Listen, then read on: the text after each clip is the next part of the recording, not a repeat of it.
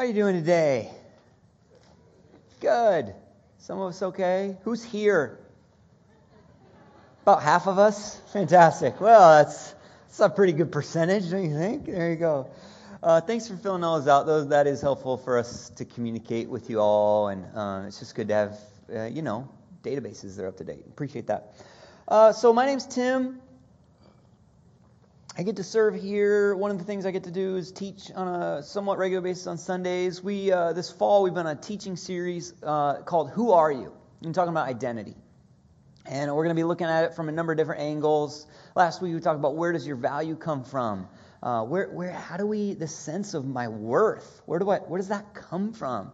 And we talked and we talked and we said we don't know. No, that's not what we said.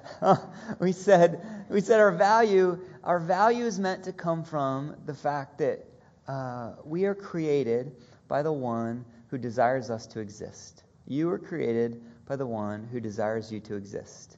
That everyone, everybody looks for their measure of value from someone or something. We're meant to find it in our relatedness to God, but if we don't look there, we're going to look, we're going to try and invent our sense of value from some other thing. And if that's if you if you're curious to hear more about that, our talks are online. You can always go to the website and listen to it. Uh, but as the series goes on, we're going to look at other questions. Um, what, why do people hide?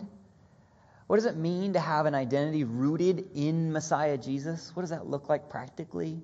We're going to talk about kind of understanding how do we understand our story as a God's as our lives as a story that God's writing. We're going to look at what is the role of pain in our story, what is the role of passion and calling in our story, and so we're going to be exploring these themes of identity as the uh, as the fall goes on. Uh, last week, I, I said uh, offhandedly, as we were talking about something else, but I said this thing that ideas have consequences. And I really do believe that ideas have consequences, whether it's philosophical ideas, theological ideas, they tend to work themselves out in culture over a period of generations. Ideas have consequences in the lives of real people. For example, in 1969, there's a book written uh, in the States, and it was kind of pulling together, it was a psychological uh, psychology book, and it was pulling together some thinking that had been taking place in academic psychological circles for some time. So in 69, this book comes out, and by the 80s, that the ideas of this book had infiltrated mainstream culture. Uh, pop, pop culture picked it up. By the 90s, you could hardly find somebody who would disagree with the, the main tenets that this book uh, put forward, the main, the main streams of thought. By the 2000s, they had done, they had done all these studies on the ideas of this. And uh, by the 2000s, the psychologists kind of came and said, hey, uh, about that, you know, it, we were really wrong about that. So sorry about the three decade social experiment we just ran our country through, but it doesn't actually work. Uh, seriously, that, that, that, that, uh, people, you know, it's like all these people, oh yeah, this is the way humans are meant to work, and then they get to the, then they do all these studies and like, oh, actually, it doesn't work at all. Um, the book, the, the title of the book was Psychology of Self-Esteem. The movement is the self-esteem movement. In 2009, a Wall Street Journal article talking about the demise of the self-esteem movement um, said this. It said, by now there are 15,000 scholarly articles on the subject, the self-esteem movement. And what do they show? That's high self esteem doesn't improve grades, reduce antisocial behavior, deter alcohol drinking, or do much of anything good for kids. In fact, telling kids how smart they are can be counterproductive. It's, I mean, at least it's clear, right? The, it's clear kind of where the, the landing point is. That I mean, it's just why, hey, you know, for, for a while it was like this. That, I mean, the idea of the self esteem movement is all these social problems are rooted in high self esteem. And if you just tell people that they're special, they're important, they should love themselves, if you do that enough and they really develop high self esteem, it'll take care of all these social problems. And lo and behold, the studies, it just, it didn't work. My, uh, the guys in my small group a year and a half ago, we read this book, which is on, uh, related to the self esteem movement. The book is entitled The Narcissism Epidemic. We were looking something just uplifting, light, you know, just to feel good. So the narcissism epidemic, and uh, it's not it's not like a it's written just by these social psychologists, It's not a Christian book per se. And uh, these social psychologists, they're basing their, the book is based off this big kind of study of studies where 45,000 college students from the period of the early 80s to the, the mid 2000s, um, these, all these surveys of college students on, the, the surveys were of narcissistic traits, kind of reporting these narcissistic traits. And um, the, uh, the, this mega kind of study of studies they showed between the early 80s and the early 2000s a 30% increase in narcissistic traits amongst these college students. And in fact, that two thirds of college students in the early 2000s were, were had, uh, had higher narcissistic traits than, um, than the average college student in the early 80s. And the, the authors of the book, they argued, they, they argued a, a, number of different reasons, but one of the root causes they said is this, this self-esteem movement. This you are special, you are important, you love yourself. That the trajectory, if you begin with yourself and end with yourself, the trajectory is towards these narcissistic traits. And they define the narciss. It's not about it's not about like full blown diagnosable submit it to your insurance narcissism, but it's it's um it's just they define narcissistic traits as inflated view of self lack of empathy for others. And they said that this, this kind of rooting your, like your, your value identity and you're special, you should love yourself, that it had this trajectory towards inflated view of self, lack of empathy towards others.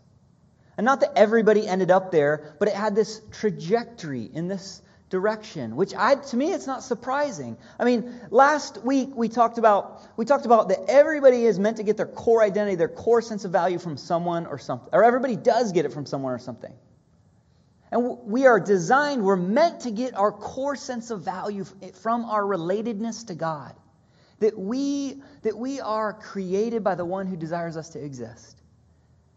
And that, that, that if, if, your, if your core identity comes from you're created by the God who desires you to exist, that um, has a trajectory. I mean, it, it, it starts with what you have in common with other people. And it starts with a gift from the God who made all things. That has a certain trajectory to it.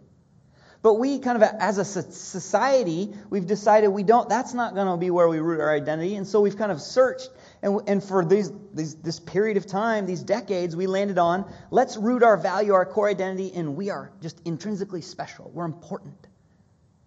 We should love ourselves.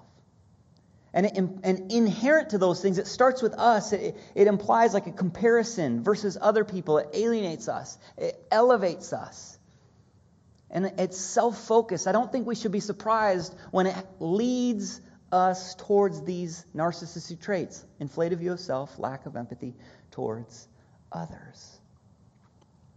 And that's what, you know, that's what we've done in, uh, you know, that's what we've done in the States for the last three or four decades, and it's turning out doesn't work, and there'll be a new thing for the next generation. That'll be kind of the next way we do it. And that, that'll not work. You know, something will go wrong with it. These things go through cycles because we need we need to root our values somewhere. And if we don't do it in our createdness, our belovedness from God, we're going to look for something else.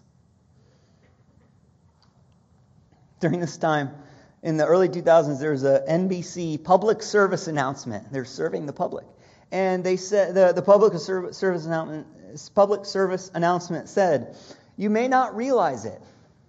But everyone is born with their one true love, themselves. If you like you, everyone else will too. Yes, you've been publicly served. And I don't think, I mean, I don't think we should be surprised that if you start with self love, and start with the desire of other people to like you, that it leads towards this kind of this narcissistic, inflated view of self, lack of empathy trajectory. I don't think we should be surprised about that. So this morning, I want to I want to look at this. I want to I want to compare uh, what we're, what I'm going to call you know this kind of I'm going to call it secular specialness, but this this idea that like my my my sense of self it begins with me, it ends with me, it's for me. I want to compare that to what we're going to call Christian uniqueness, which still affirms individuality, but it begins with God, our createdness, and it ends with that our created our individuality is for God and for others. So we're going to talk about those two things. I want to turn I want to invite you to turn to Romans chapter 12 this morning. Romans is way to the right in your Bible. It's after the book of Acts, it's before 1 Corinthians. And we've got this, you know, this, this, this kind of um, self focused, um, secular specialist self esteem movement. We got, we've heard about that, we've got that in our mind. And I want us to listen. This, this Romans is a letter. It's written about 2,000 years ago by a leader in the Jesus movement to a group of a group of Jesus followers in the city of Rome. And so it's this 2,000 year old ancient wisdom, and it's got a total different way of viewing ourselves and viewing what human identity is about. And I want you to listen to this in contrast to what we've just, we've just talked about uh, is put forward in our society. So, Romans 12, beginning in verse 1. Therefore, I urge you, brothers and sisters, in view of God's mercy, to offer your bodies as a living sacrifice, holy and pleasing to God. This is your true and proper worship. Do not conform to the pattern of this world, but be transformed by the renewing of your mind. Then you will be able to test and prove what God's will is, his good, pleasing, and perfect will.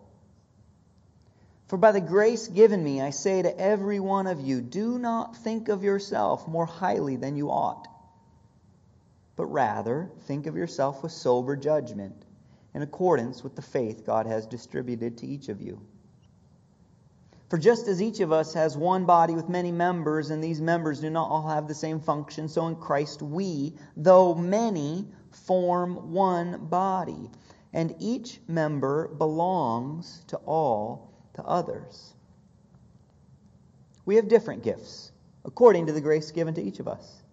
If your gift is prophesying, then prophesy in accordance with your faith. If it is serving, then serve. If, if it is teaching, then teach. If it is to encourage, then give encouragement. If it is to if it is giving, then give generously. If it is to lead, do it diligently. If it is to show mercy, do it cheerfully. We're going to stop there this is a radically different way of viewing oneself put forward here. I mean, if this, this what we call this kind of secular specialness, this kind of begins with yourself. I'm intrinsically special, just in and of myself. I should love myself. Kind of begins with yourself, ends with yourself. I, I, I decide the purpose that I'm going to use my uniqueness for. I decide what I'm going to use my gifts for. Um, it, it's this self focus. Then we have this radically different way of viewing yourself put forward, this Christian uniqueness way of putting forward that begins with we are created by God that we need, we need mercy from God. And the gifts we receive are in context of community and to be used for love of God and love of others. It affirms individuality, but in a total different context from God and for God and others. So I just want to I want to look uh, I want to look at this passage a little bit and just kind of draw out some of the details of how different this is from kind of what we call the, what I'm calling secular specialness. So um, look at verse 1. There's two huge differences I want to point out. And the first huge difference is that this, this letter implies that, that something is not right about us. In verse 1, it says, in view of God's mercy. That implies that we have this need for mercy or forgiveness. That's just a background assumption. It goes on in, uh, in verse 2, it says, it says, Be transformed by the renewing of your mind. That implies there's this need for transformation. Something needs to change. So, the, the background assumption here, the working assumption of people here, is that everything is not all right with us. It doesn't begin with, hey, you're, you're, you know, you're perfect just how you are. It begins with, everything is not all right. If you're sick, you're, you're, you're, maybe something, maybe you have a, you know, you I don't know, uh, undiagnosed cancer. It's not, it's not good news if somebody finds out and says, oh no, you're fine. This is just, that's how your body's meant to be. It's good news if someone says, you're sick and there is someone who can heal you. The background assumption here is that, that everything is not all right with our souls. And it's good news. If, if everything isn't all right, it's good news to hear that. Everything is not all right. We do have this need for mercy. We do have this need for transformation. So that's the first, the first major difference between these two, this kind of secular specialness, Christian uniqueness that I see there, this, this need to be changed, this need for mercy. The second major difference, um, I think we can see, uh, it's the, the idea that our individual our gifts, they are for love of God and for love of others. So, for example, um, beginning in uh, verse, I think it's verse 1. Yeah, that it says to offer our bodies as a living sacrifice. The idea, sacrifice is worship language. The idea is that our entire lives, everything about us, everything that makes us who we are, is meant to be used in service of love of God. Not just for whatever purpose we decide for ourselves, but love of God. Love of God and love of others. Uh, look now at verse 5 the context, it's got all this gift language. And the context of all the gift language, kind of this personal gifting, is in the context of community as this profound statement that, that in Christ, that as we follow Jesus, we belong to one another. We're part of a community. And that our personal gifting is meant to be used in service of the community. It's meant to be used for love of others. It's not just pointed to ourselves. It's used in love of others. And so this, this whole, uh, the, the, the, per, the, the gifting language, it's all set in the context of we, the gifting is from God for love of God and love of others. It's not just in us for us. It's a radically different sense of individuality. And, and if we get kind of technical here, technically this passage is about what you might call spiritual gifts or what you might call grace gifts. But I think the idea uh, applies to all our unique wiring, our unique talents, our gifts, the things that make you you. They're not, they're not just in you and for you, they're from God. And they have a purpose for love of God and love of others. This is good news. This is how we are made to operate. And I believe I believe people actually ache for this.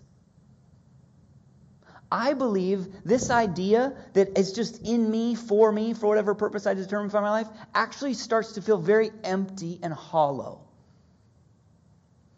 There's a band, Fleet Foxes, put out an album a couple years ago, Helplessness Blues.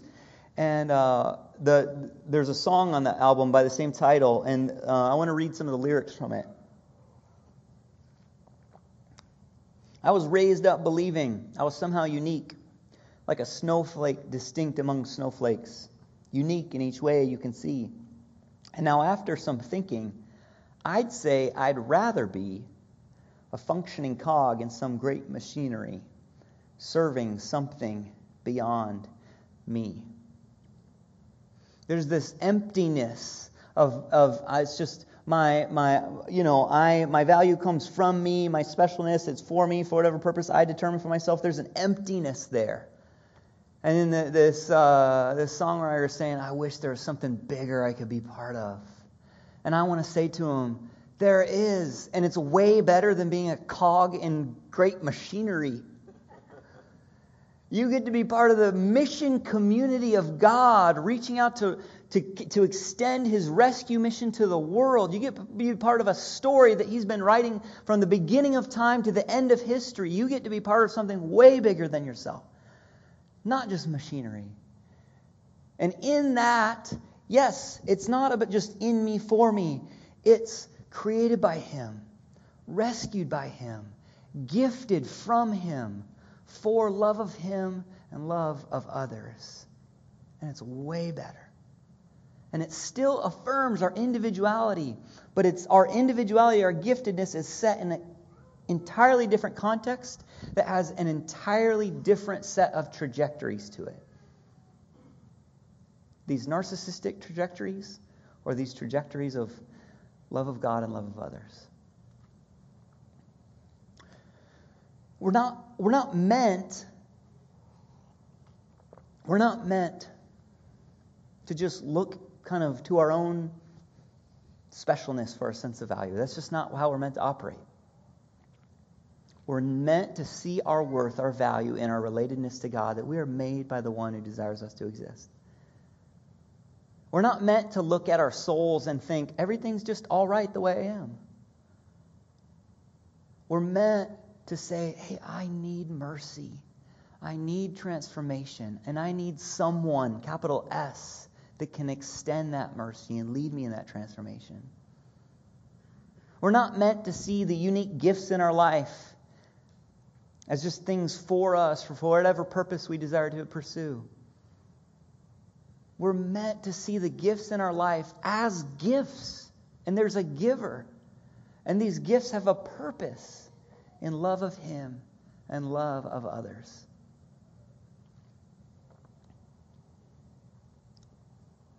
This matters.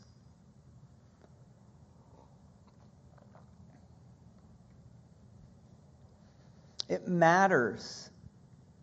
It, it, I mean, it, this matters in real people's lives. This matters in our lives. This isn't just kind of abstract. It matters when, when, when middle and high school and college students are discovering kind of their unique gifts. They're phenomenal soccer players, they're great at engineering, or they just have this ability to write music and play music or they just have they just able to make friends with everybody or they this love of books. All these unique things about us. It matters as we are discovering those things if we decide oh and that is from me for me. Or that is from God and for love of him and love of others and how we and how those giftings those talents those unique wirings how they work out in our lives will be completely different if we see it as in us for us or from God for God and for others. It matters. It matters for our relationships. It matters for our circle of friends, our marriages, as we raise kids, as we as we live with housemates, as we as we go to workplaces and schools. It matters. If you have ever lived alongside, been in relationship, worked alongside somebody with these narcissistic traits, inflated view of self, lack of empathy for others, it is toxic.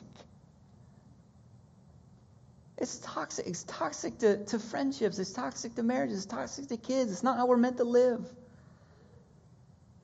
We're meant to receive our value that we are made in the image of God. It's a gift that we need mercy.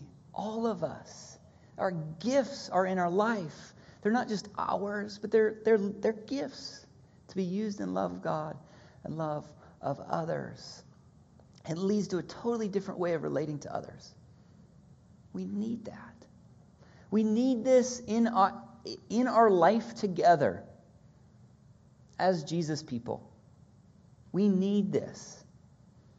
The danger, I think, sometimes this, this, this secular specialness can creep in and it can, it can distort our, our understanding of identity before Jesus. It can distort, you know, maybe the idea that, oh, I'm just, I'm just perfect the way I am, distorts our need for forgiveness, our need for transformation. Or it can it could creep in, and, and I think one another way it creeps in is kind of the, the whole Christian celebrity culture. We end up elevating certain people, they're more special than others. We need this. We need to have an understanding. I mean, when you start with I am special, it has this inherent comparative idea to it. But if you start with we are made by the one who loves us and desires us to exist as an in- inherent commonality. If we then move to we need mercy, we need transformation as this inherent commonality, we're in this together. If we, if we then move to I've received gifts, and those gifts are for loving God and loving other people, it's a, it inherently brings us together. We as a community need it. I believe it's how we as humans are made to live.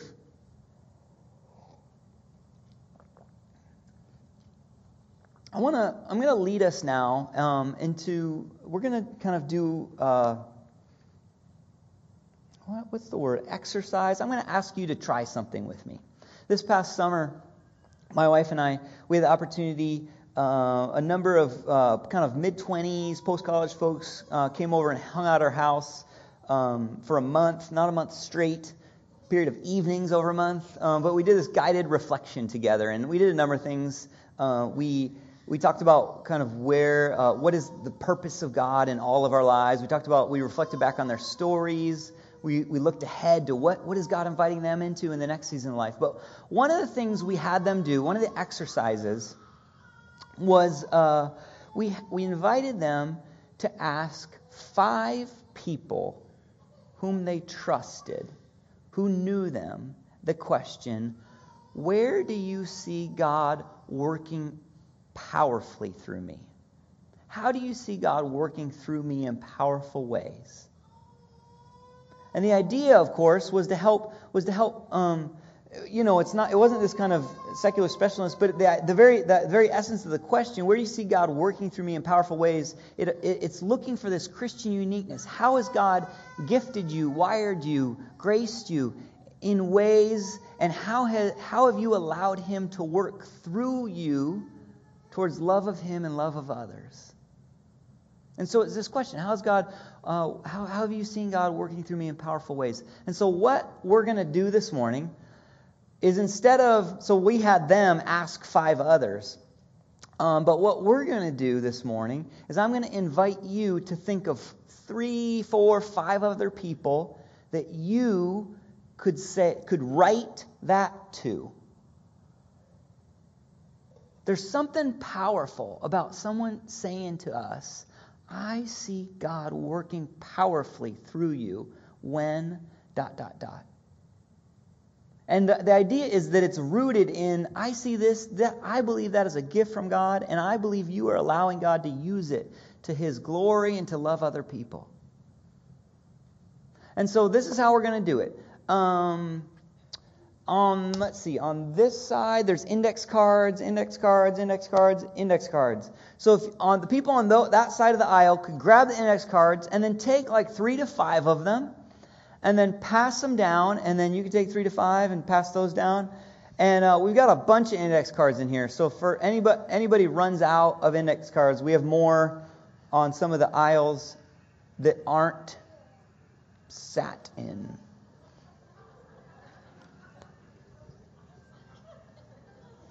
Great ringtone. That's good.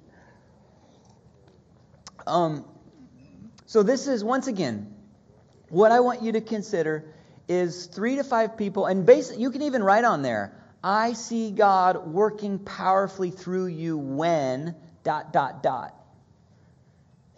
And it, and it could it, it doesn't need to be like quote unquote spiritual things. It can be just it, it doesn't need to be kind of yeah you know spiritual activities. Uh, it could be just gift, giftings that you see in their life that are from God that they're, they're using for love of God and love of others. The, uh, you know the movie Chariots of Fire? People seen Chariots of Fire? It's a little older now. There's, I mean, there's this great contrast in the movie. It's about these Olympic runners. There's this one Olympic sprinter. He, he runs the 100 yard dash, and uh, he's kind of trying to find value in the 100 yard dash. And he, there's this quote where he says, I will raise my eyes and look down that corridor four feet wide with 10 lonely seconds to justify my existence. I mean, it's all about I'm trying to find my value in this thing. But there's another runner, Eric Liddell, and um, has a total different approach to running. He says, God made me fast. And when I run, I feel his pleasure. I mean, that is Christian uniqueness. It's, it's receiving as a gift for love of him and love of others. And so maybe it's somebody that they, they've got this gift, and you say, and you say to them, I see this gift in you, and God is working powerfully through you, and you're using it to honor him and love others. And so, yeah, three to five people. You can be, you know, think about who would you write that? Where do you see, you know, uh, where do you see God powerfully at work in them? And this may seem weird to you. You're like, I don't know if I'm comfortable with this, this strength. But think about, don't we want don't we want kids growing up with moms and dads who say not just you are special, but say to them, "Hey, I, I see God has given you a gift, and I see when you use it this way, that is you you're loving Him and you're loving people." Don't we want that? Don't we want housemates and, and people in our small group, small group and core who can say to us, like, God has given you a gift, and He is He works powerfully through you when you use it that way. Don't we want communities of friends that can say that to one another? So, I'm going to just give you a few minutes and work on that.